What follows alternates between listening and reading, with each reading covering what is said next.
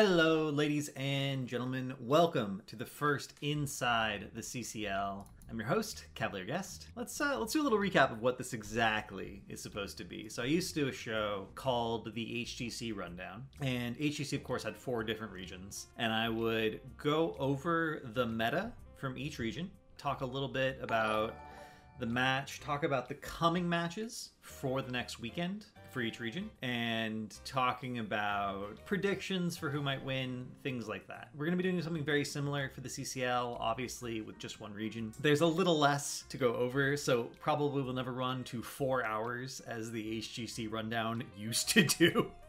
that used to be a thing that happened. But I'm excited to be back. I'm excited to be talking about Heroes of the Storm again. We got a lot of good questions this week. For those of you who have not tuned in before, check out the Nexus Schoolhouse Discord server. There is a channel dedicated specifically to this show where you, yes, you, dear viewer, can ask questions live each weekend as the games are happening. Then they'll be answered as if by magic on the show. If I'm going to talk with my hands, I should probably button my cuffs. Let's get started. So this weekend we had the first four matches of CCL, and for anyone who's curious, there is a website called heroesprofile.com, and they are uh, hosting a page specifically dedicated to the CCL matches, so you can see a list of the recent matches. Um, overall hero stats, definitely 100% win rate Orphea is a relevant stat. You can see popularity though, you can see win rate. Very, very interesting. If you click on the individual heroes, you'll be able to see um, things like talent builds. I myself, uh, and this is something I used to do for HGC, but I didn't really talk about it much. There's a program called Stats of the Storm, and it's essentially a replay parser that you run on your computer and you can put replays into it. And it looks something like this. So one of the nice things about this is Stats of the Storm is you can have collections of data that refer to exclusively to specific things. You can see I have the Icebreaker tournament right here, I have CCL Season 1, and I have all of Oxygen Scrims. I'm not showing you this one, but I will show you some of the stats you can see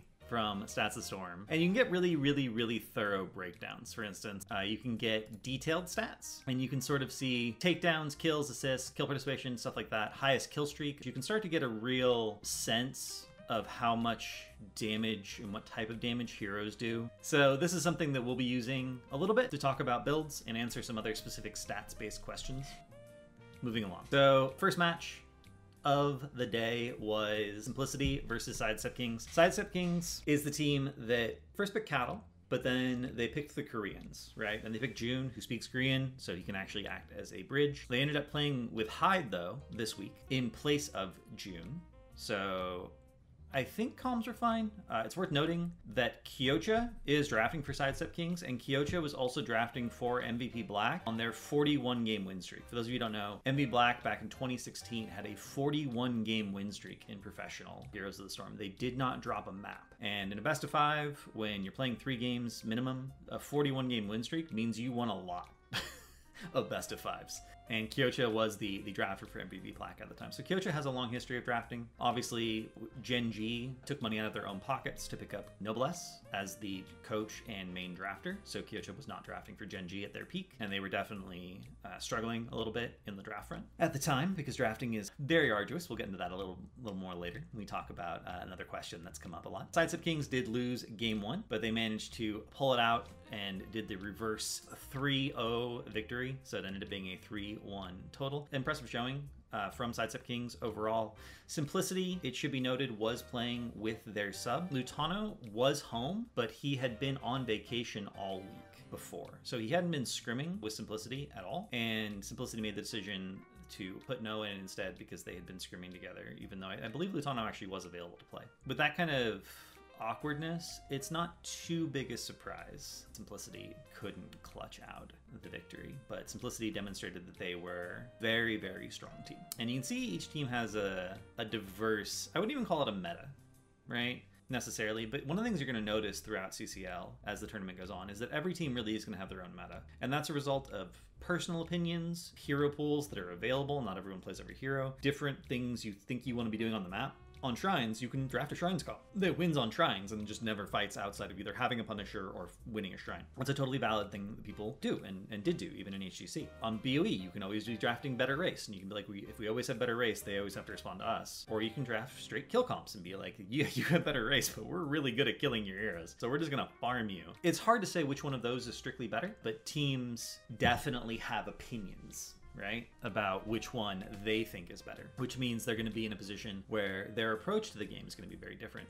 You also have the fact that this is a first mixed region tournament, right? Really, we have we have EU players, we have Korea players, and we have NA players, and all three of those regions have very different metas and different opinions about what's good into what and why, and like, do you need to change a talent to have a better matchup and, and things like that. So those are the things that you need to be considering when you're watching the games, and you know, sometimes we have pocket picks. Not not every not every tank player plays Mal'Ganis. But here Mal'Ganis was picked in the 3-4, which means they had seen Tracer, Stukov, Tyrael, and Kyocha literally said, no CC Mal'Ganis. That's it. Mal'Ganis does get hard countered by essentially all CC. it's very difficult to play Mal'Ganis into like too many knockbacks, too many stuns, because all of your things get canceled. You have to have really good vision control. You have to play around the sleep extremely well it can be very, very difficult. But if the enemy team goes for one of these high mobility comps where their their win condition is isn't so much CC you and then do damage, it's just have damage that doesn't require CC to hit because Tracer is auto attack damage, it doesn't really require things to hit. Moving on. Next up was GG versus Wildheart. Set number two of the weekend, Granite Gaming versus Wildheart Esports, one of the two, I believe, three O's that happened this weekend. Granite Gaming is in a rough spot, guys. I don't, I don't, I don't know another way to put this. Granite Gaming is in a rough spot. As far as I know, when uh, Granite Gaming was drafted on draft day, Nick was the only first pick player that was not invited into comms to give his input on who he thought should be on the team and who he wanted to play with. Uh, that's that's an approach one can take. Yes, that, that is a real thing that happened. It's been mentioned several times on, on multiple streams, so it's sort of public knowledge. I don't have any comment. Also, from my perspective, uh, when we were doing interviews for Oxygen. Uh, Oxygen actually did like close to 70 interviews between myself and Steve. One of the questions we asked every EU player is Will you commit to playing exclusively on North American server for the duration of CCL? And I put that question on there. The reason I put it on there was during HGC, NA had two servers. They had Central server and they had the the West server. And it made a difference. One thing I noticed is that players were inconsistent when they had to play on different pings. I would watch Tracer be played on one ping and I'd watch Tracer be played on another ping. The same player, completely different performances. And it was the it wasn't it's not it's not so much that playing on higher ping makes you worse. It, it does a little bit, obviously, depending on how much of the ping we're talking about.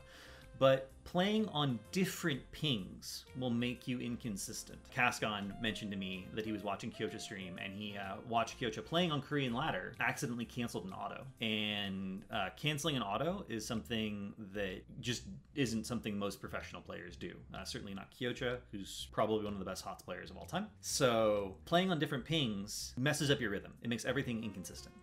Nick is still playing E ladder all the time on stream.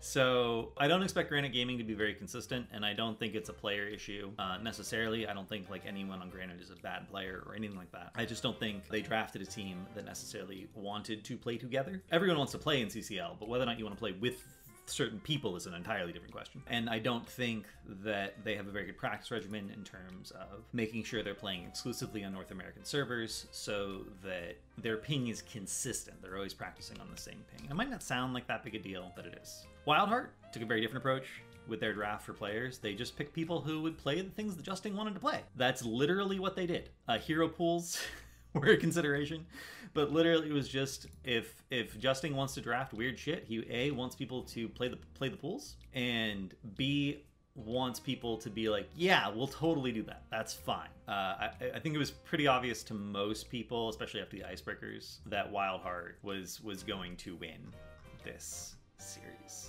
Moving on to series number three, which was 30k versus Crowd Control. This is actually a um, a rematch for the icebreaker tournament as well. And uh, Crowd Control again flush it out versus 30k. Michael Udall made an insane trade with Chili Mountain during the during the uh, the actual draft and ended up with a completely broken team. That trade, by the way, was not good for Chili Mountain. I theory crafted multiple times the idea of trading slots, like trading trading uh, pick slots, and I determined it was not ever going to be good for Oxygen because the only advantage we have is eighth pick was the ability to pick two things at the same time. Picking two things at the same time is actually a huge advantage, and it's not an advantage that anyone from pick two to seven has they have to pick one thing at a time. So I think it's okay for, for potentially any from the, the two to seven orgs to trade choices with each other, but for first pick to make a trade with seventh pick was atrocious. And it was just a terrible thing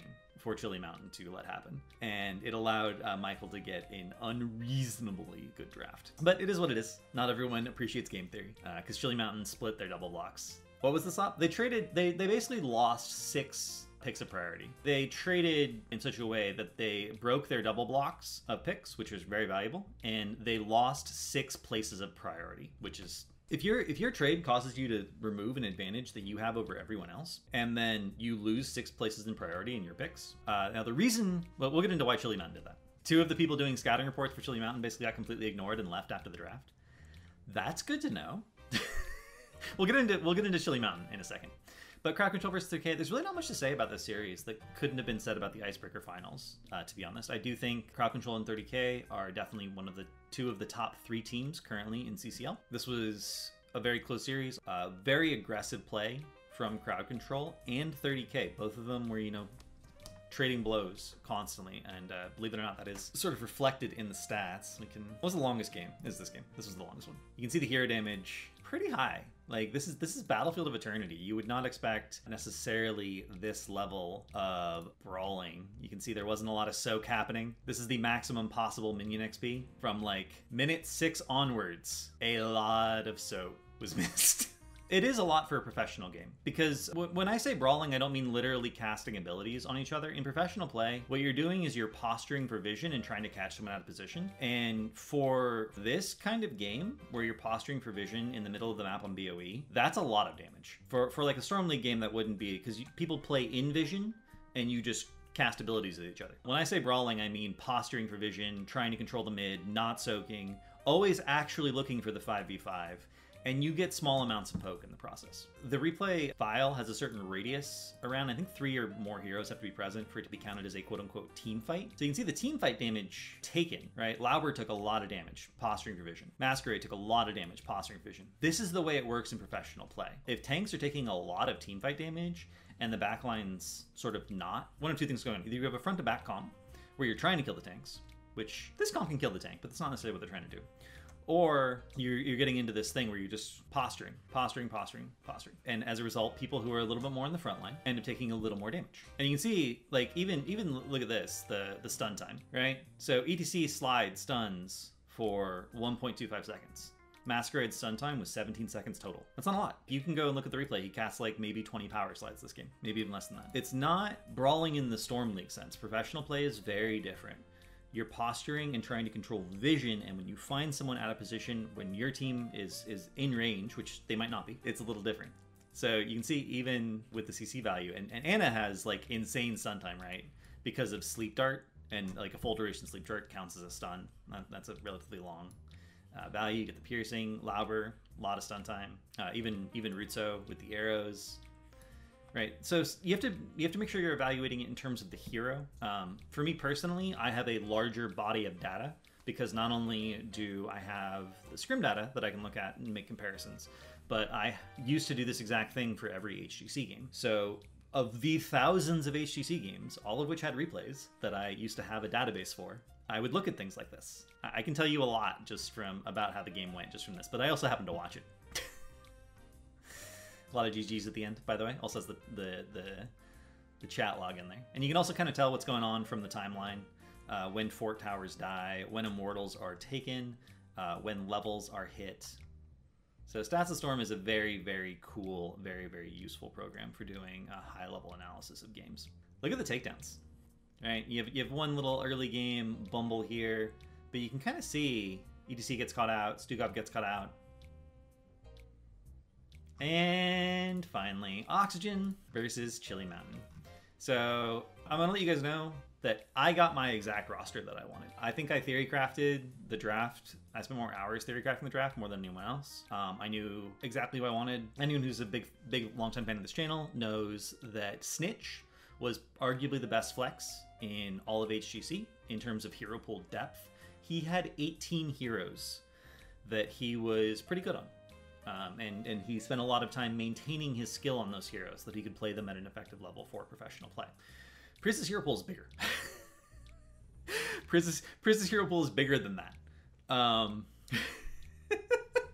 it's it's it's uh, BBJ made the joke once um, recently on stream that uh, Priz's hero pool isn't so much a pool as it is an ocean, and I think that's a that's a fair way to put it so I got Priz, and, and then I got Nasmus, who I think is the best offlane in the pool. Not necessarily the best player in the pool, but the best offlaner by by a good margin, in my opinion. Obviously, opinions on this are, go- are, are going to vary. And and then we picked up uh, Madara. Madara also has an enormous hero pool. Like it's actually huge. People think he's a crummy one trick. Um, he didn't necessarily show off his pool a lot in so people didn't know. But I knew. like for instance, uh, I had some people whispering me after, uh, you know, oh, you didn't pick a Medivh player. Do you think that's going to be a, a, problem? And I'm like, Madara plays Medivh, guys. So um, I have two ranged heroes, two flexes that have enormous hero pools now.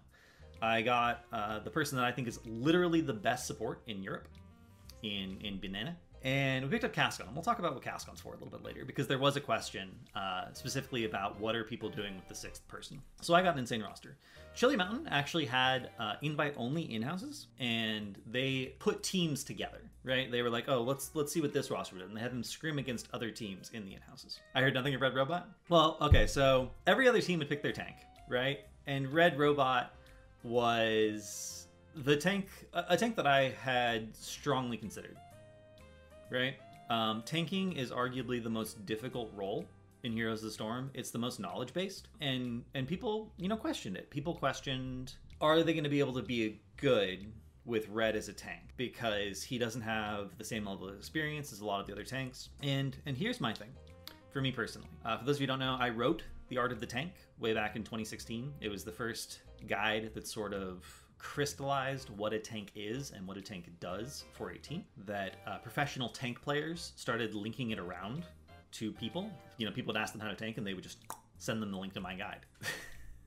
so uh, that guy was endorsed by professional tank players. I, I, had messages from people asking me like, "Are you on a team? Like, how did you figure this out on your own?" And I was like, "I just watched replays and figured it out. It wasn't that difficult. I just what are tanks doing, and how does that how does that work?"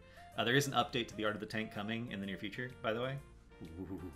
Um, check out the Nexus Schoolhouse Patreon if you wanna you wanna keep updated on that. It, it is I would say it's about seventy percent finished.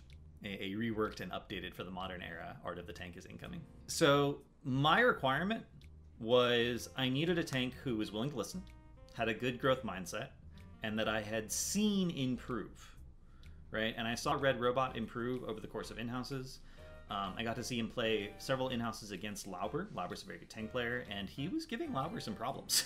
uh, I, I picked Red because he is not currently the best tank in the league, um, but I think he has the potential to actually be the best tank in the league. And I think that as someone who has so much knowledge of tanking, I can help him get there relatively easily because he's willing to learn.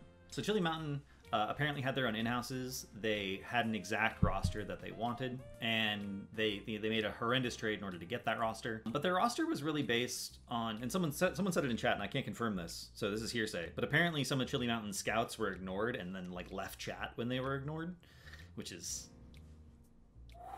okay.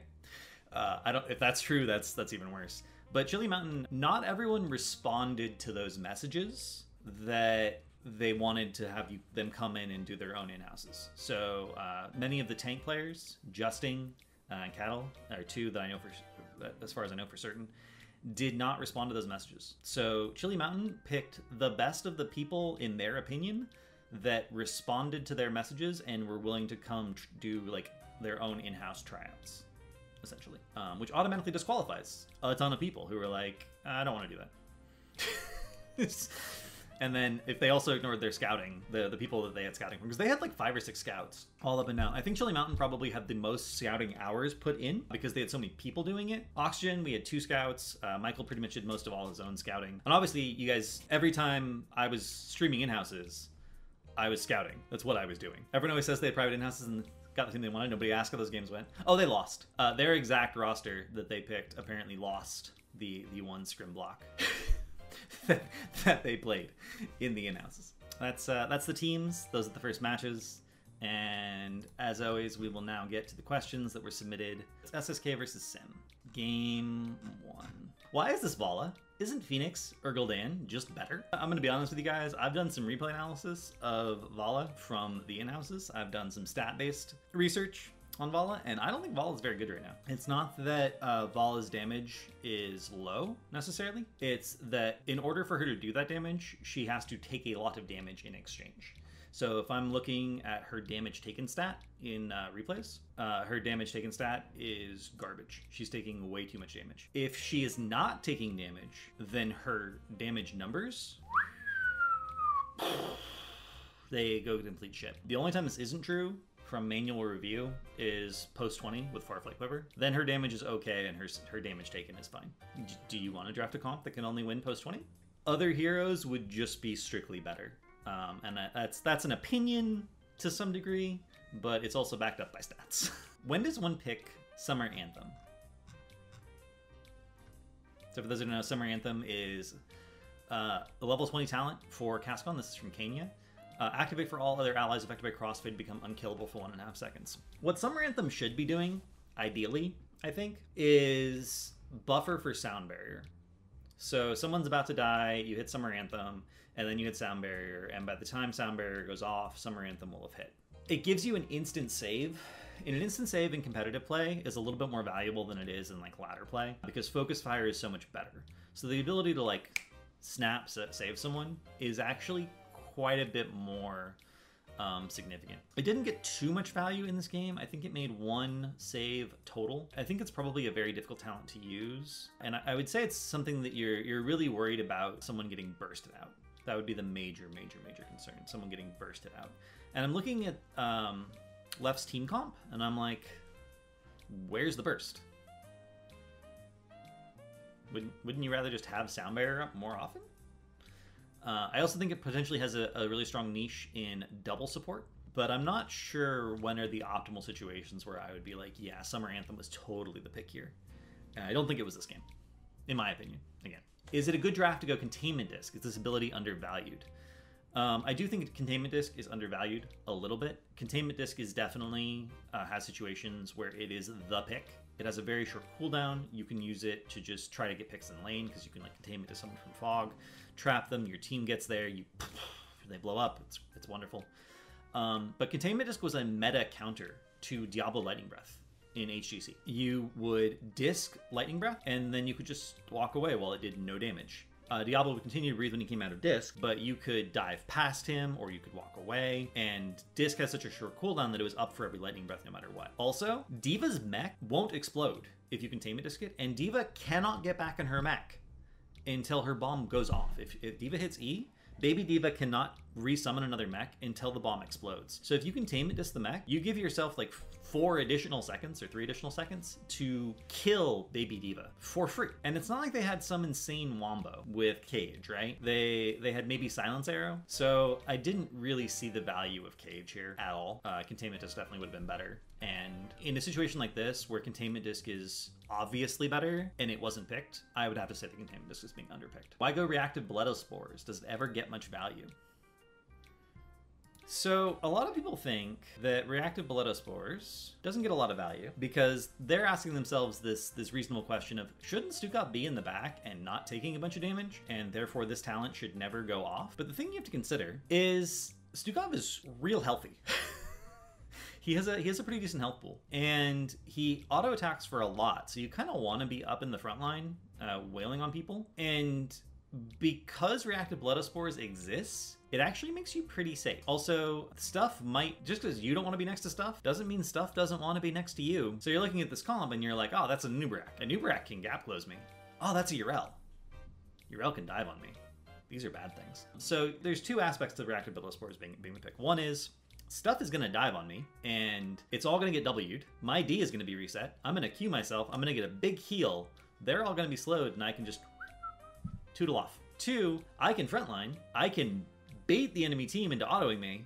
I will lose health. My D will reset and then I'll be fine. And if all of that goes wrong, I have a Garrosh who's probably right there with me and he can into the Fray me out. So Hyde specifically, if you watch him play, you'll notice that he does intentionally bait people into autoing him and then just heals up all the damage done, but now they have a W on them. But Spores, Stukov has no mobility. He just walks places. He can get people away from him with Slap, but his only real response to being Dove is this level 1 talent and his heroics. And you don't necessarily want to use your heroics to peel for yourself, uh, as a general rule. And 50% is not, not that high a bar. Like, you take any damage below 50%, you instantly spread a weighted pustule to all nearby enemy heroes, and you reset the cooldown every D. It's great. And yes, it gets tons of value every game, especially when Hyde's playing it. I just want to note, uh, for purposes, that nuclear option was the pick in this game, which was game two. And the next question is, how did Kyoto, excuse me, not go nuclear option in game two, even though he did get good value out of it? Oh no, in game three, excuse me, even though he did get good value out of it in game two. So the big difference between D.Va's level fours is nuclear option, you can reduce the counterplay to the bomb. That's essentially what it is. It's a little bit more likely to explode on people. It gives you a little bit more damage from full metal. It gives you a little bit more sustain from full metal because healing from full metal is based on the damage done, right? Rushdown instead gives you a little bit more self sustain. So game two, game two is on Tomb of the Spider Queen. A little bit, little bit less counterplay, a little bit, you know, Yrel knocking it away, things like that. And you're mostly using bomb in a lot of cases to actually clear the objective. So minimizing counterplay is pretty relevant. You're not necessarily using it on heroes. Whereas on Infernal Shrines, you're doing a lot more rotating. Um, the level 4 has better synergy with the level 7 that he ended up taking, Get on the Point. Get on the Point is a thing you take uh, primarily for double soaking, and Towers is a map where you're going to have to do a lot more. And it obviously has better synergy with Rushdown. So it's a small thing. Kyocha has been taking both Rushdown and Nuclear Opinion slash Option in, in various games, and it really just comes down to what his responsibilities are on D.Va that game and how much counterplay exists to the bomb. Obviously, I'm not going to say, you know, exactly which situations he might pick one or the other, but so far from watching him play it on ladder and in and in games, that seems to be what's going on. This next question is uh, basically mean, which was why was Yrel picked into D.Va? Because they thought that getting completely stomped in the matchup was not a problem. Going Alone is going to come back, by the way, for those of you who uh, are new to the stream. Going Alone was a show I used to do specifically on offlane matchups and how to play individual matchups correctly. And the first episode that's coming back is is going to be on Yrel versus D.Va specifically. But for the moment, I'm going to tell you, D.Va stomps this matchup. It is not close. Any any pro level D.Va player should just out rotate the Yrel every time, or slow the Yrel down from rotating so much that Yrel will miss soak. And it's always one of those two options. Like you you you, you have so many you're you're so dominant in the matchup that you can pick how you want to win it. It's not even oh you have to play this one way and you can you can win it. It's how do I want to win it? Like you have so many options, and you can like go back and forth between them depending on what's going on with the format. If you want to pick Yrel into a losing matchup, if you want to pick any offlane into a losing matchup, like they're they've already picked their offlaner, and you're you're thinking about you picking your offlaner, you're saying to yourself, we need this for some other reason.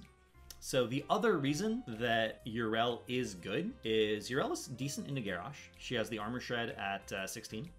That's the W talent. And knocking Garrosh away uh, ruins Garrosh's day. It does really annoy him. So you have that going for you. In in full 5 on 5 team fights, Yrel can sort of zone for your backline while Anub'arak looks for flanks because Anub'arak does not have a lot of peel, whereas Yrel has a lot of peel. Or you might be looking for like some kind of dive composition, and Yrel is very good at assisting divers. She doesn't really need a support to save her. She has her own self healing, she has her own armor, she has even though it's a long cooldown, she has her heroic that can save her. So I'm assuming that they thought they needed the peel for the Garrosh, while Anub'arak looked around for uh, a pick. What was as build? This is QQW. This is uh, a build that's somewhat meta in EU. Uh, for the record, I think this build is strictly worse than just going W at 1, unless you can't hit your Ws consistently. I would say you have to be hitting 80% of your Ws for a W build to actually be better, and some people can do that. Why was Lunara picked? Um, I want to. The draft order actually is saved in Stats of the Storm, so let's go look at this. So it's worth noting, uh, Lunara was picked in the 3-4 here. right? So the heroes already picked for blue were Cassia, Brightwing, and Nubarak. Generally speaking, in order to counter a Nubarak, uh, you want an auto attacker. Uh, Nubarak has cool ways to deal with spell damage. They can really mitigate the impact of it. He does not have cool ways to deal with being auto to death. He will just get shredded. The problem is Cassia. Cassia requires a fairly high damage hero to to sort of win her armor. Also, Cassia has somewhat limited range, so in terms of matchups, if you can outrange the Cassia, that's ideal. Um, and Lunara is definitely an option that gives you sort of a hybrid of those two things, right? You have a slow, which means that you can consistently stay away from the Cassia because you also have larger attack range. You have the spread damage, uh, which is something that can be really good. And then you also you also like do decent auto attack damage, so you actually will shred a um, an Anub'arak, for instance, very high. And you can you can mess with his cooldowns because Anub'arak is good against burst spells, but he's not really good against damage over time, right? It's not really the same. And then they also ended up last picking the uh, the Greymane. Wisp also gives you a lot of vision control. Uh, vision is important on every map, but on Towers of Doom, there are uh, some cool places that you can put the Wisp in order to have a lot of vision of all the rotations that are relevant to your forming. And you can also stop your offlaner uh, from getting ganked, which wasn't really a concern in my opinion for this particular draft, but could have been a concern depending on uh, what offlaner was picked into the D.Va. I think that's probably why Lunara was picked. Uh, game four. Were big potions good? Could blessings have been better? So one of the things that I don't like about people always taking blessings, that's for anyone who doesn't know, we're talking about the level 16 Deckard talent. One of the things I don't like um, about people talking about blessings is blessings in pro play is frequently used just to damage. The healing is not relevant. I've seen blessings popped when everyone is at full health. Literally everyone is at full health. Blessings is popped because they caught someone out of position. They want to make sure that person dies. They're focusing them down. You just pop blessings for the damage. Super healing potion is relevant for the healing. So it's not that blessings is always picked in pro play because it's OP. Blessings is picked in pro play because it helps you get those kills. Like it, it's a little bit of damage. It's a little bit of it does PVE even. Like if you're racing a boss down and you really need to win it, you can pop blessings. But super healing potion is a lot of healing. Like it's an insane amount of healing. I kind of wish. I'll give you guys detailed stats. I don't think it'll. I don't think it can tell you healing potion healing, but you can see it's a lot of healing like 76,000 healing. Uh, very, it, it, becomes comparable to a Stukov, right? Stukov is, is someone who has really high spread healing. Deckard is essentially a single target healer, if you want to think of him that way, um, because he throws one pot to one person. This Deckard kept up with the Stukov. This does not normally happen. And pots are also better against teams with less CC. So big, so you can throw pots down. They grow to big pots. Your team, if they don't need healing, they just avoid them. And if they get dove on, they walk to the pot. Well, obviously, if they get dove on and they're CC, then they can't just walk to the pot. But if the enemy team has fairly minimal CC, they can just walk to the pot. No CC, slows only, a knockback at level 20, a half second stun at level 7, and a root at 13, plus a slow. You will outsustain this comp every time with big pots. And you may not get a kill with blessings because they're highly mobile. So I definitely think big pots was better that game, and blessings would not have been better. Why was Ming not picked up by Sidestep Kings after first pick Stukov by Simplicity? They went for Raynor, who is bad into biotic armor. They went for Imperius, who is bad into biotic armor. And Ming also has one of the best matchups in the Stukov. This is true because you can consistently force Stukov to cancel his E if you orb him every time. This was a strategy that HHE was employing at the very end of HGC. Every time Stukov would try to silence someone, Ming would always be out of vision, uh, posturing for position, and she would immediately orb the Stukov and he would get absolutely chunked. But yeah, I, I don't agree with this draft order, right? I don't, I don't agree with this draft order. I don't agree with picking auto attackers into Stukov. That could have been like Ming Anna or something. Anna has uh, weaknesses as well. But Li Ming is in in houses. Li Ming actually had uh, one of the highest win rates on BOE of any hero. And obviously in-houses are a little bit different from CCL, but they ended up getting it anyway. So they might have known something we didn't in terms of priorities. Moving on. GG versus Wildheart, game two. Why was Thing of the Deep picked at Nazeebo for level one? I actually think Thing of the Deep is the best talent for Nazeebo at level one, full stop, across the board. I don't think there's any situations, really, where I would consider the other ones at all. The reward for Spiders 1 is pretty big. Yes, I think Things of the Deep is strictly better. Not exaggerating. I think Things of the Deep is just better at level one. Um, it provides a lot of safety. For anyone who doesn't know what Things of the Deep does, it increases the range of all Nazeebo's basic abilities by 20%, which means that he himself can follow up on, on tanks and stuff from way out of nowhere. Whew. Range is generally very strong across the board. Reward after getting 50 stacks of Voodoo Ritual, gain 5% spell power. After getting 100 stacks, gain additional 5% spell power. So you do 10% more damage with all of your abilities and your trait for the rest of the game. What are the other Zima talents? I don't like hex crawlers. Um, someone, I, I, think I went and checked the replay, and at one point, uh, Unaverted would have had 1,000 more health. Not kidding, he would have had 1,000 more health if he had taken Big Voodoo uh, at level 4 instead, uh, and that's a lot. Uh, I don't see the value of Toads of Hugeness. Toads of Hugeness is generally picked as a zoning talent, so it's like you have to leave or take this damage. Uh, there have been strats where it's, it's been attempted on Volskaya, where you you know take Toad build and you're like get off the point or get hit by a Toad. One of those two things. I don't care which. It does do a lot of siege damage. It has that going for it. It can punish relatively heavy front lines. Jodahaka, I think Dead Rush is very good. I've said Dead Rush is good as far back as like I think 2017. Whenever he ended up whenever the the thing got fixed where you still got the the zombies if you cancel it. That was the patch where I was like, okay, yeah, Dead Rush is probably really good now. People kept going Q build though. No, no, no. Um, it's also worth noting that Ravenous Spirit was the pick here as well. Uh, Ravenous Spirit, you can think of it as as as Riptire. You can literally think of it as Riptire, except it does damage continuously instead of blowing up. But it goes over terrain, it can chase people, it does a lot of damage. Um, and with Things of the Deep, you're naturally further back, so it's much harder for the enemy team to interrupt Ravenous Spirit. Even people who might argue with me about Things of the Deep uh, being the best level one Nazeebo talent, I think for competitive purposes, if you're gonna go Ravenous Spirit, you need to go Things of the Deep at one. So Thing of the Deep, Big Voodoo, Dead Rush is your NAS build. I would say that's the the sort of the de facto NAS build at the moment. I believe last time I checked, it also just had the highest win rate. It's my opinion, but it's also stats. Uh, we saw Korean teams play Nazeebo as a Malfurion counter at one point during uh, a Korean tournament as well. Holy Fury is garbage. Um, so I, I, I checked this. I went and played a game. I did first I did the math and I was like, wow, this is garbage. And then I played a game of Infernal Shrines where I took all of the talents that one would think would synergize with Holy Fury, and then I checked, manually checked, which took forever, my damage from Holy Fury after the game, and it was garbage. It was straight garbage. This talent is actually too weak to be picked, even in the perfect scenario for it, which this wasn't. This wasn't even that. Don't pick this talent. What about Spirit of Arakkoa from to farm Deathwing? Uh, I would actually rather farm Deathwing with Dead Rush because if you're taking Nazeebo into Deathwing, it's because of Zombie Wall. Because Zombie Wall hard farms Deathwing if you can get him in it. You can't do anything about it. But that seems like a reasonable ladder thing to do actually because Deathwing's hitbox is so big. But I don't like in competitive. I don't just want to poke someone. I want to kill them. Uh, roar is roar is probably like I, I would say hammers and roar have both of situations where they're good. I think Roar, you're never going to go wrong picking Roar. Roar is never going to be bad. Any opinions on Tychus build on Wildheart versus GG on Spider Queen? okay. Yeah, my opinion is don't go this build.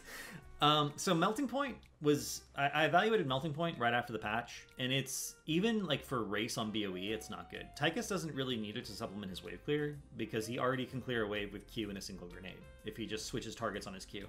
His Q, by the way, does more damage to its primary target. So the way to wave clear on Tychus is to like Q one frontline minion, and then immediately Q another one, and then immediately another. One. You constantly shift the target around, and then you grenade it once, and it's the wave's cleared.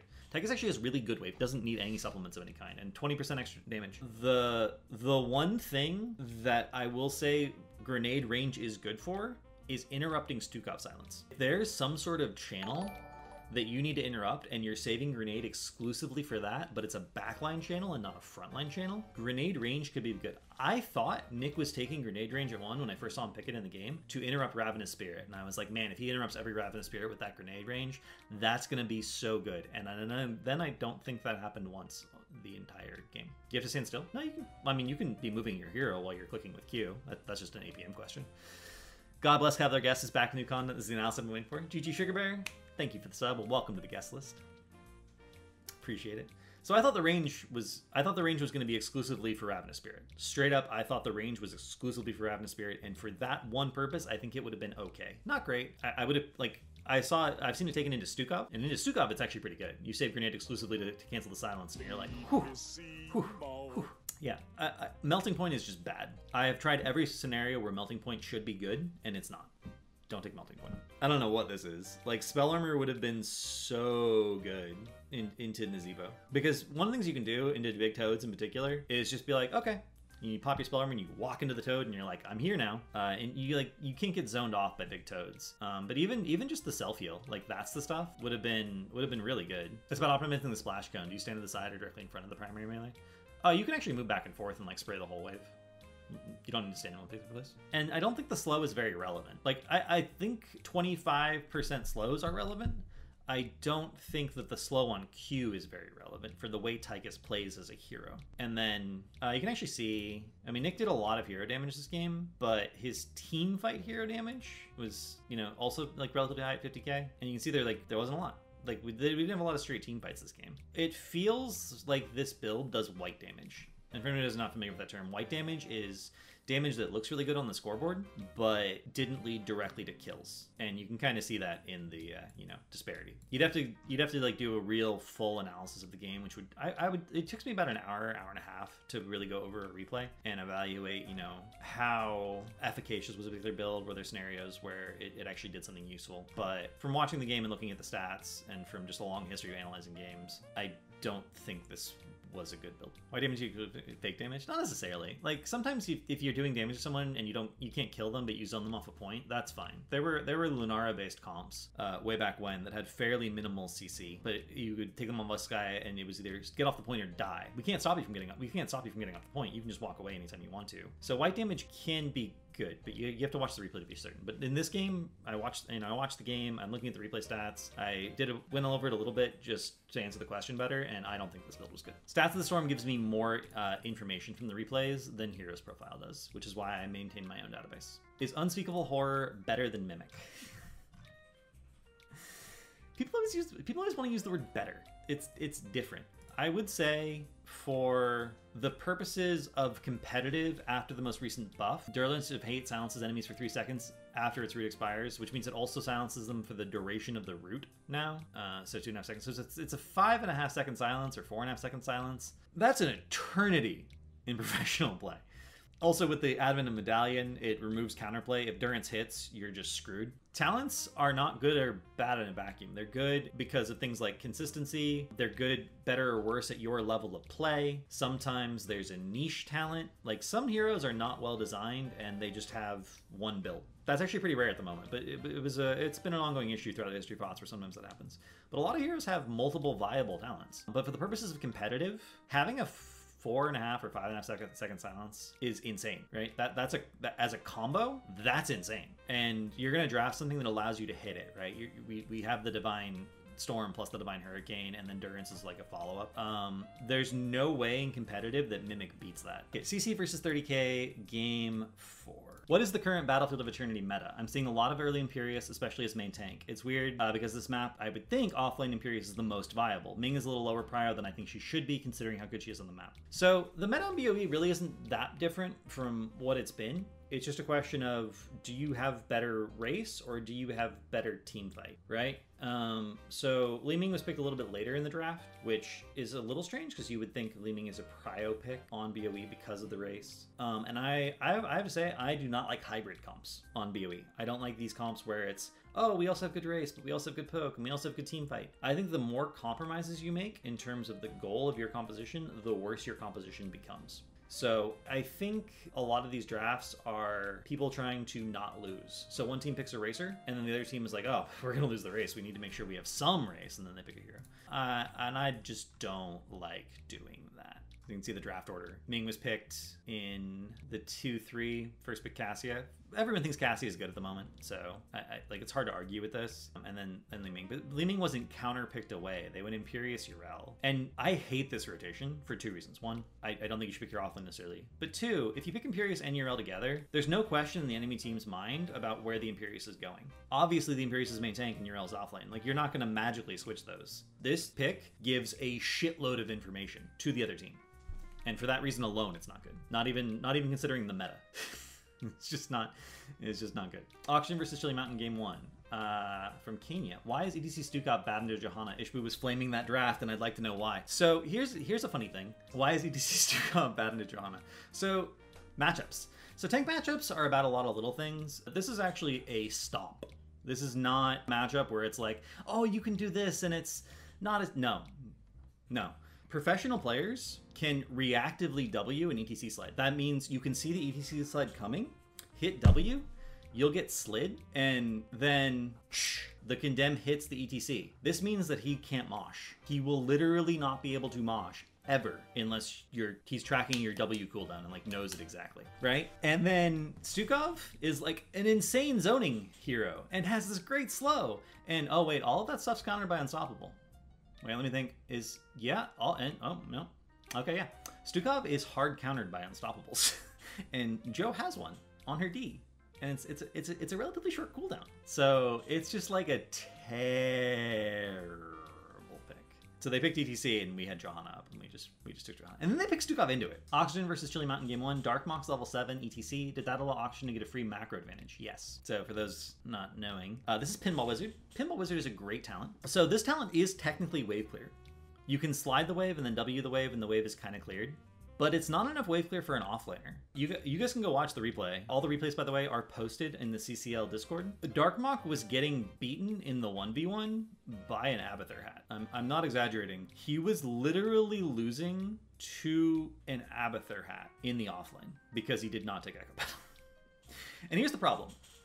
Power Slide has a relatively long cooldown. It's 12 seconds. If you're a stage dive ETC, you need to stage dive in and have Q available. So whenever you clear a wave, the enemy team can see it, right? If you Q a wave and then W it, you've just said to the enemy team, hey, hey, you guys have 12 seconds where even if ETC dives in, he's totally useless. And then the enemy team is like, great, thanks. That's useful information. We will do something with that. And then we did. If you're offlane ETC, you need to take Echo Pedal. It's not like an optional thing. And and the higher the level of play goes, the more true that becomes.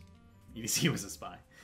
Uh, did Cascon favor Orphea pick there due to Chili Mountain having EU players, or did it just fit the draft really best other remaining picks in Prismat's pool? So the the reason that question is being asked is because Orphea has really long windups on all of her abilities, and they all have animations that start immediately as soon as she starts casting them. Good players will react. When Orphea first came out, um, she was played a lot in Korea, like a lot. And Korea was like, "Oh, this hero's so busted," and then uh, people started dodging everything she did. And Korean players play on like eight to nine ping, but with ping, it becomes easier to dodge. So when you're playing against people who are on higher ping, it becomes harder to dodge. So Orphea is going to be a better hero. Uh, Ishbu made the joke that the hard counter to EU players is just taking Cassie and picking Valkyrie because he could farm them on ladder because they literally can't dodge it. And you actually can't dodge it. You cannot dodge a max range Valkyrie on over like 60 ping, and most EU players are playing with 120 really what this came down to is you always need a frontline and a backline mosh interrupt. So Lucio can interrupt mosh, but it's very technical because the range is like it's just it, take, it takes it takes some some some excellent uh, Lucio play. Johanna can obviously interrupt Mosh. Um, so we actually just picked another Mosh interrupt. It's not like we had some options. We were like, these things all interrupt Mosh, and Orphea was just the one we settled on because we thought it was the best of their comp of those available options. So it was really just about the enemy team's comp and not anything fancy like ping considerations. Uh, pro moves on D.Va is standard standard because Ab was present for the sustain? Wait, I thought Jojo was the only motion up you need. Yeah, that's a that's that's a situation where you trust but verify. It, it's always nice to have backups. It's always nice to have backups. I said this when D.Va first got reworked. I said pro moves would probably be the best late game talent because having the armor and move speed in team fights is always going to be very very relevant. And once you're with your team, you have a healer, uh, but it's gonna it's gonna suck in lane it's always going to be bad lane. Liquid Cooling should, or Full Metal should probably be the best laning talent no matter what, and then Liquid Cooling would be the compromise. And so far, it's, it's sort of worked out that way, where we're seeing Liquid Cooling on some bigger maps, or when wells get sniped, stuff like that. And we're seeing Full Metal to make sure you can absolutely dominate your lane, and it's still okay in team fights, it's just not as good. But yeah, we had an Abahat. We had Sustain. Pro moves plus Abahat is obviously good, and I, I don't think that should be like a revelation for anyone, because I said it on stream as soon as D.Va got reworked. uh, why Zera? So so Ishbu ruined this on stream. By the way, uh, Ishbu, by the way, it has very informative casting. I encourage you guys to go watch him if you want really educational casting uh, when the CCL is going on because he's just like talking about the game. And the way he put it was brilliant, which is in competitive play, you design your comp to kill part of their comp. You don't need to kill everyone on the enemy team. You just need to kill one person on the enemy team really well and then then you're 5v4 and it's pretty easy to win a 5v4 no matter what the compositions are so we picked Zeratul to hunt and kill anna And I think anyone watching the game would have noticed that all Zeratul did post 10 was hunt and kill anna anna had the most deaths on the enemy team. this is not a coincidence. Um, we, we, we decided to, as soon as they picked anna we decided to hunt anna That was the game. This was Hunt anna the game. And their their comp was trying to uh, kill ETC off of throw. Right? Team teams are built in competitive to do stuff, to do real specific stuff in a lot of game in, in a lot of cases. Whether that's to race or like control an objective or kill one particular hero on the enemy team. Um, I'll give you guys another example from from HGC. Judgment Tyrael into Lucio. Lucio cannot get sound barrier off if he is judgmented. So if you have the correct damage follow up, you can always kill Lucio with Judgment Tyrael. Literally 100% of the time. Is Judgment going to just go on any random hero? No, it's going to go on the Lucio. Every time. There's tons of competitive comps that are designed to kill one enemy hero. Just one. Different now, just Medallion. I mean, I would trade Judgment for Medallion. So good to go. Uh, I think this actually was posted. That's where Summer Anthem comes in? Maybe, actually. Summer Anthem would be a really good counter to Tyrael Judgment comes. Um, although you'd still be at zero health, so I don't know how good that would be. Oh, Summer Anthem doesn't even affect Lucio, so no. Yeah, good call. Um, so good to go is kind of mandatory in professional play. I thought good to go was a little weak at first, and I still think it arguably is a little weak on ladder. But it's necessary in competitive play. You really need the knockback if your mech gets popped, and you need the, the torpedo dash out. Even even with good to go, we're consistently seeing baby divas in these games in these games, in in in the games played this weekend, Baby Diva is consistently dying when she gets her mech popped, uh, even with good to go. That would basically happen hundred percent of the time without this talent. So for competitive, I think good to go is kind of mandatory. Even though I do think the W talent at 13 is quite good, especially because it has good synergy with the 16. But I just don't think it's pickable in competitive. Uh, those are all the game specific questions that were asked before the show started. Uh, we're gonna get into some meta questions uh, from Jay Del Del Really Del Really Del Rio. Jesus Christ. Uh, why is JoJo such a high priority? JoJo is a high priority for a variety of reasons. One is uh, Johanna only has two, maybe three. Well, actually, we'll get into the, the other one. Johanna, Johanna has three unfavorable tank matchups, and one of them is not meta. Statistically, she has exactly three unfavorable tank matchups. She is favored against every other tank except for three. We saw two of them picked in in uh, in these series. We saw Varian and we saw main tank Leah. I will get into the third one uh, when someone actually picks it but it gives you that very stable. It gives you a lot of stable, very tank matchups. If people don't know how to counterpick Johanna, Johanna is just. Also, Johanna has wave clear. Uh, picking wave clear in the tank slot means that you need to pick less wave clear in your range slot, which opens up uh, more ranged options, which is good, as it turns out. Why do people pick, keep picking Valla even though she's doo doo? Asking for Ishbu. Because they think Valla is good, and she is not. Uh, what do I think of main tank Blaze? I like it because I just oil stuff, even tanks, to get positive trades and hold E as long necessary. Oil is the big deal, but what do you think of it in this level of play? Uh, main tank Blaze is viable. The problem is that uh, main tank Blaze will get booped uh, every time on his E unless he has an unstoppable. So you have to go new habits level one. You have to pop your trait right before you E, and then you have to E. But like Raynor will knock back every E if you don't do that. ETC will boop every E if you don't do that. And we've seen this in professional play. This is not like oh you know this is theoretically. I have seen players do this to hundreds of Blazies. Uh, Blaze will not get a good E off unless he goes new habits, has it finished, and is willing to use his trait. Um, but the space control is good. Like the space control that Blaze offers in the in the tank slot is quite strong. The problem is the only thing he really offers is, in addition to like some space control, is wave clear, and Joe also offers wave clear. So like the only time you pick Blaze is if you really need a bunker um, for some reason. It has a 100 second CD, but it gets reduced whenever you queue heroes. So the CD is actually fairly variable. I think it's like 80 seconds. It's not a, it, it's some number, but it gets reduced. But you have, you have uh, why are we seeing so many teams ban Medivh and first pick Junkrat? Junkrat is a very good counter to Medivh. This is a fair question. Junk, you, you, as soon as you see a portal, you put a boop on it. People come out of the portal, you boop them away. They can't get back to the portal. They're split. They're spread instead of focused on a target, and, and it sucks. The problem is that you can play Medivh with only defensive portals. We're wearing you down with a Raynor, and you're going to go on someone, and I'm going to portal that person out so they're 100% safe. Which means you have to immediately get the boop on the portal as the person you're going on is like channeling it, and that's harder. So Junkrat's a really good counter to aggressive Medivh comps, but not to defensive Medivh comps. Also, even if you have a good counter to Medivh, Medivh is still really hard to play against. Medivh like fundamentally alters the game in the way you're allowed to position, in the way you're allowed to use cooldowns, in the way you have to draft in order to secure kills because of force of will, not even counting portals. There are a lot of teams that would rather just not play against Medivh. Even if even if they, they think they can counter it in draft, they would rather just not play against it. Uh, random. With prioritizations on characters like Johanna and squishy backliners, including Anna, Chromie, Hanzo, why do you think there hasn't been characters like Genji in response? I mean, we, we picked Azera in response. I don't I don't know. um, hmm? Maybe you guys will see a Genji in CCL.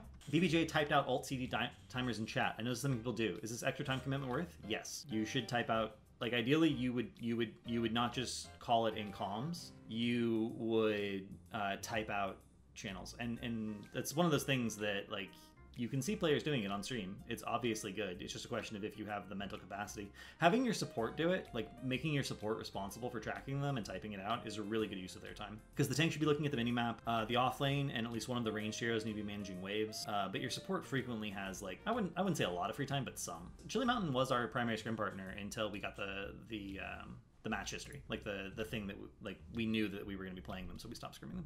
But yes, we have scrimmed every CCL team. How is Cascon keeping track of hero pools, opponent scouting, and map strategies for draft? Is he using a spreadsheet or a GUI? I don't know. You'd have to ask Cascon. We use a spreadsheet.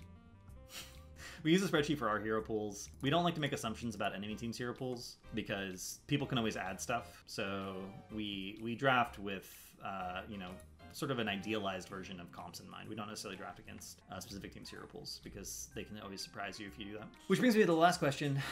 Uh, are most six slots like Breakwood on 30k and Caskland on Oxy investments for the future? By this I mean players that are untested and perhaps not as mechanically strong today, but given exposure to high level could really shine. Obviously, they are six like Hydra is playing up So I think we have uh, used the bet, made the best use of our six man by far of any team. Uh, Michael has said that Breakwood is an investment in the future. That's why he picked Breakwood. He thinks Breakwood could be good, but isn't there yet. Every team in HGC that I've ever talked to or played with had one player burn out from having to do all the drafting, in addition to also being required to play their heroes. So this was announced in uh, an Oxygen's hype video. Cascon is not our sixth player. He's our drafter.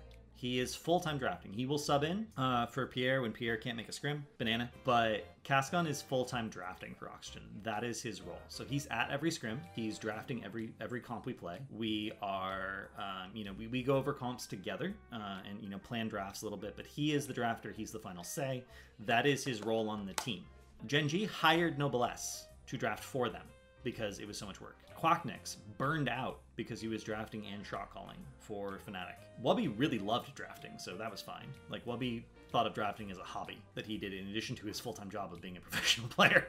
yeah, so everyone uh, that I've ever talked to has had someone burn out on a professional team from having to draft and having to think about the game from that perspective because you, you have to go back and like when you're a drafter you have to go back and look at the game and see did we execute this correctly it's not just you can't just you can't experience it in the game. You have to look at the game from an outside perspective and be like, did we execute the, the draft correctly? So is the draft the problem or was the execution the problem? Cascon's just sitting in scrims, like watching. So he doesn't have that problem. He can just be looking at the game. Hyde, obviously, it was just actually a player. I think a lot of a lot of rosters are just using their person as a sub who shows up when they can't come. I'm not going to say who and who isn't, but some teams are bringing six to every scrim and some are not. I think the six should be there for every scrim, just so they understand what the team is doing. So that's that's how we're using the sixth man. Cascon is Oxygen's official drafter. Been teaching Cascon to draft since I first started playing with him uh, and coaching him back in 2018. Um, something we've talked about a lot. We've gone over, we went over HGC drafts together all the time when HGC was running. I respect him a lot as a drafter, and I picked him as a drafter. I did not pick him as a player. He's a, he's a very good support player. He's good at particular sports. That's not his biggest strength. Yeah, Steve is in chat, by the way. Steve is the manager for Oxygen. Um, one of the nice things about Oxygen is that we have a lot of infrastructure. So I'm a coach, Cascon's the drafter, Steve is the manager. He does scrim scheduling. Uh, the players can just literally show up and play. They don't have to. They don't have to do anything else. If they need help with something, I point it out to them and then help them with it. Like they don't. They, a lot of the weight, shall we say, is taken off of their shoulders. And that's it for the first episode of Inside CCL. I got to all the questions that already posted. Let me see if there's any question. So fan could fan draft first team if you wanted to? Yeah, sure. Was Cascon a contested pick? Uh, I got him sixth. I knew Cascon would prefer to be a player if possible on a main roster, so I waited until um, everyone had been picked and then picked him up. Both because I had to prioritize other people, and both because and because I wanted to give him the best opportunity to be picked as a player if he could be. But uh, it seems like no one was interested. There were some more questions asked afterwards.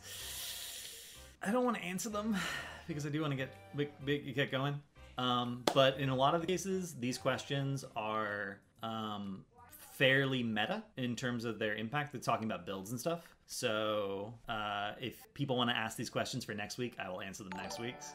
At least the fluff Greffer question. Oh, oh okay. Greffer's gifting too many subs. Oh, Oxygen Steve gifted a sub. Oxygen Steve, thank you for the gift sub. Appreciate it a lot. Thank you guys for the subs in general. I, I really appreciate it. It's it's a big support to the channel, uh, to be honest. All right, all right. I'll answer the questions. So the first one is from uh, Greffer. Unaverted's Junkrat build in day one against Granite. Wildheart game. What was the deal with it? Such a vague question. Oh my god, Greffer's gifting more subs. This is guilt. This is Greffer guilt, is what this is. Thank you for the thank you for the gift subs, Greffer. Welcome to the guest list, everyone. Um, so what was the deal with it? So the the the level seven talents all suck into Deathwing, right? The level seven talents are are not necessarily great into Deathwing. Can I actually can I have a talent calculator? Is there a talent calculator that's up to date so I don't have to actually load the game? Because I know Heroes Heart's talent calculator is not up to date, and I want to I want to I want to look at the level seven talents and explain why they're not good. I guess I could just load the game up. All right. So bog down. Enemies launched by concussion mine are slowed. Big ass. Increased steel trap radius and damage by 50%. Enemy heroes are hit up the armor reduced by 15 for 3 seconds. This still works on Deathwing. Uh, so Big Ass is actually quite good into Deathwing, even though you don't get the rest of the uh, the value. Sticky Wicket, uh, Silence does nothing, right? So the reason people are taking Deathwing into Junkrat is to eat traps on purpose. In terms of punishing that, Big Ass is probably the best one. Uh, but Dirty Trickster, increase the explosion radius of your trait by 20%. When Junkrat is stunned, rooted, or damaged by an enemy hero while below 50% health, he uses Total Mayhem. So you use your trait. It's big as. I'm, I'm reading it correctly. So let's look at let's look at it from this perspective. We have Sticky Wicket taken. How many stuns and roots do we have? We have D.Va Stun. We have uh, the Silence from Brightwing Polymorph, which is not a stun or a root. We have Arrow from Hanzo. We have Deathwing's E, and we have the Condemn Mini Stun. The Condemn Mini Stun actually does suck for Johanna. Like if she condemns um, a Junkrat, obviously you're probably not going to get condemned very often as Junkrat, but it gives you like a little bit of extra margin for safety. I think you should have this should have been Big As, and we tried to kill the Deathwing with the reduced armor. I think that would have been relevant regardless. Taste for Explosions um, was the meta talent pre rework, and it just allows Junkrat to scale a little bit more into the late game. Um, whereas Boom Pow gives you CDR and Chattering Teeth causes them to chase. Both of these can be very, very strong. It just depends. Like if you're using your uh, W primarily for yourself for safety because you're worried about getting dove and you took something like Ripper Air, then Boom Pow isn't necessarily what you're going to be taking. And Chattering Teeth with the chase uh, put this in a choke, it can be extremely annoying to deal with. That's somewhat map dependent on whether or not it's really functional. The Wild Heart drafts were very smart, in my opinion. Fun's going for Robogo to adapt to Medallion and CC Blow Up not working well anymore. I mean, yeah, Justing is a very smart drafter. Uh, how many subs to revive the Caphawk? Uh, you can't revive the Caphawk, guys. The, the Caphawk has been shaved off. My hair would have to grow back. Uh, Q build Cassia over AA, favorite in a number of games, but AA still seems strong. What's causing people to lean to Q? Safety? Asking for myself and Mockery.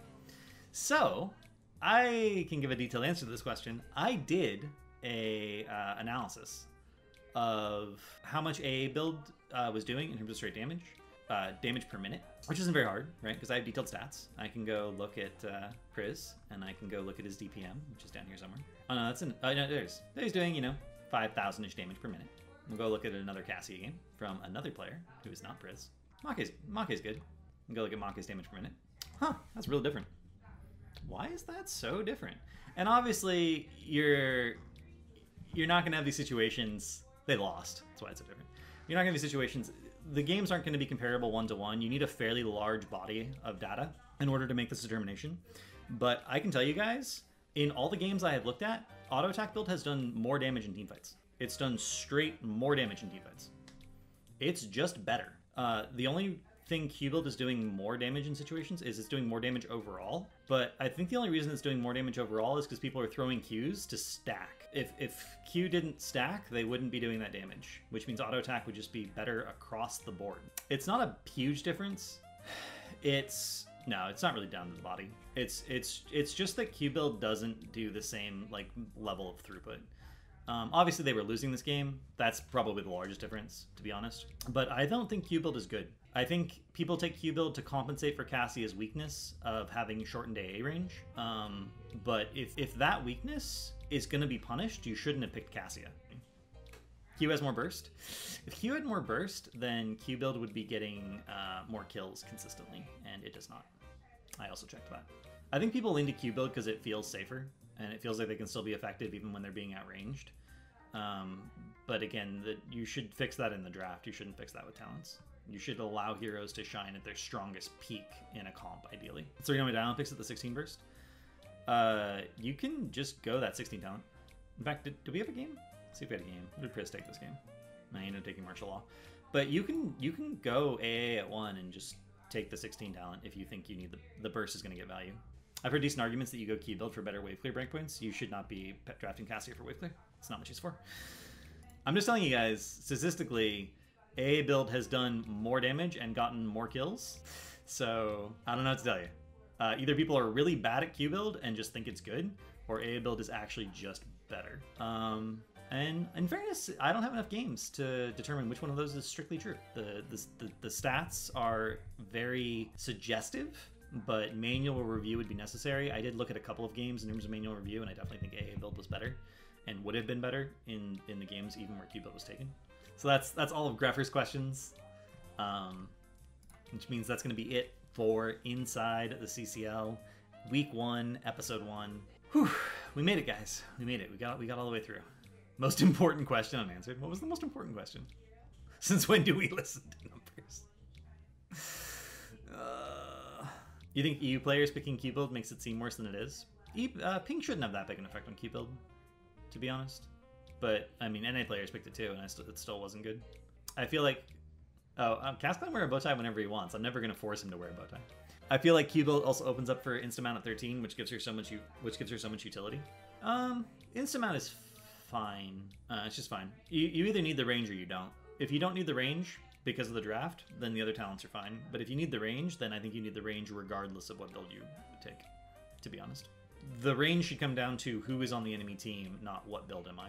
That should be the question you're asking if their entire team outranges you, you need to be picking. You need to be picking ranged. Moving Shadow 65, thank you for the follow. Appreciate it. We made it, guys. Thank you all for watching. I really appreciate it. We have 82 viewers, which is insane. We got a ton of subs. Thank you guys so much for supporting the channel. Tune back in for next. Tune, tune back in next week for more. Uh, we'll also be having Going Alone sometime this week. The first episode of Going Alone. There, this will be on YouTube. Uh, and the, the edited there will be an edited version of this going to YouTube in the next couple days. Uh, when my, whenever Zane gets around to editing it, Zane is learning video editing, and we're going to try to make as much hot content as we uh, as we can for you guys. In the meanwhile, remember this is the stream where the schedule for next week is the same, so it'll still be at 11 a.m. I haven't decided what day I'm doing going alone yet. Uh, going alone again is the offlaning show that I'll be doing, where I go over the matchups for various offlanes. Um, it will probably be on Wednesdays, but uh, the the best way to know is to get in the 11 a.m. Uh, P, 11 a.m. PST. I am I am PST. So every Monday at 11 a.m. PST. All right, PDT. I don't know which one we're in. But yeah, uh, Inside CCL will be every Monday. Bring Zane for analysis. I might. Uh, again, uh, we will have guest we will have guest stars. I wanted to, I wanted to do one show, first one for me to you guys, without a guest, but I will I will definitely be bringing guests on for Inside the CCL. Thank you all for watching. Thank you for the support. How did Lord Boo separate the weeks in old HGC chat? Uh, we had different channels for each region. That's how we separated questions. But now we, there's only one region. We don't need separate channels. in the meanwhile, I'm finally going to get to it. Remember, this is the stream where we never lose. We always win or we learn something. Learning is always a win. Have a good night, everyone, and thank you so much for watching.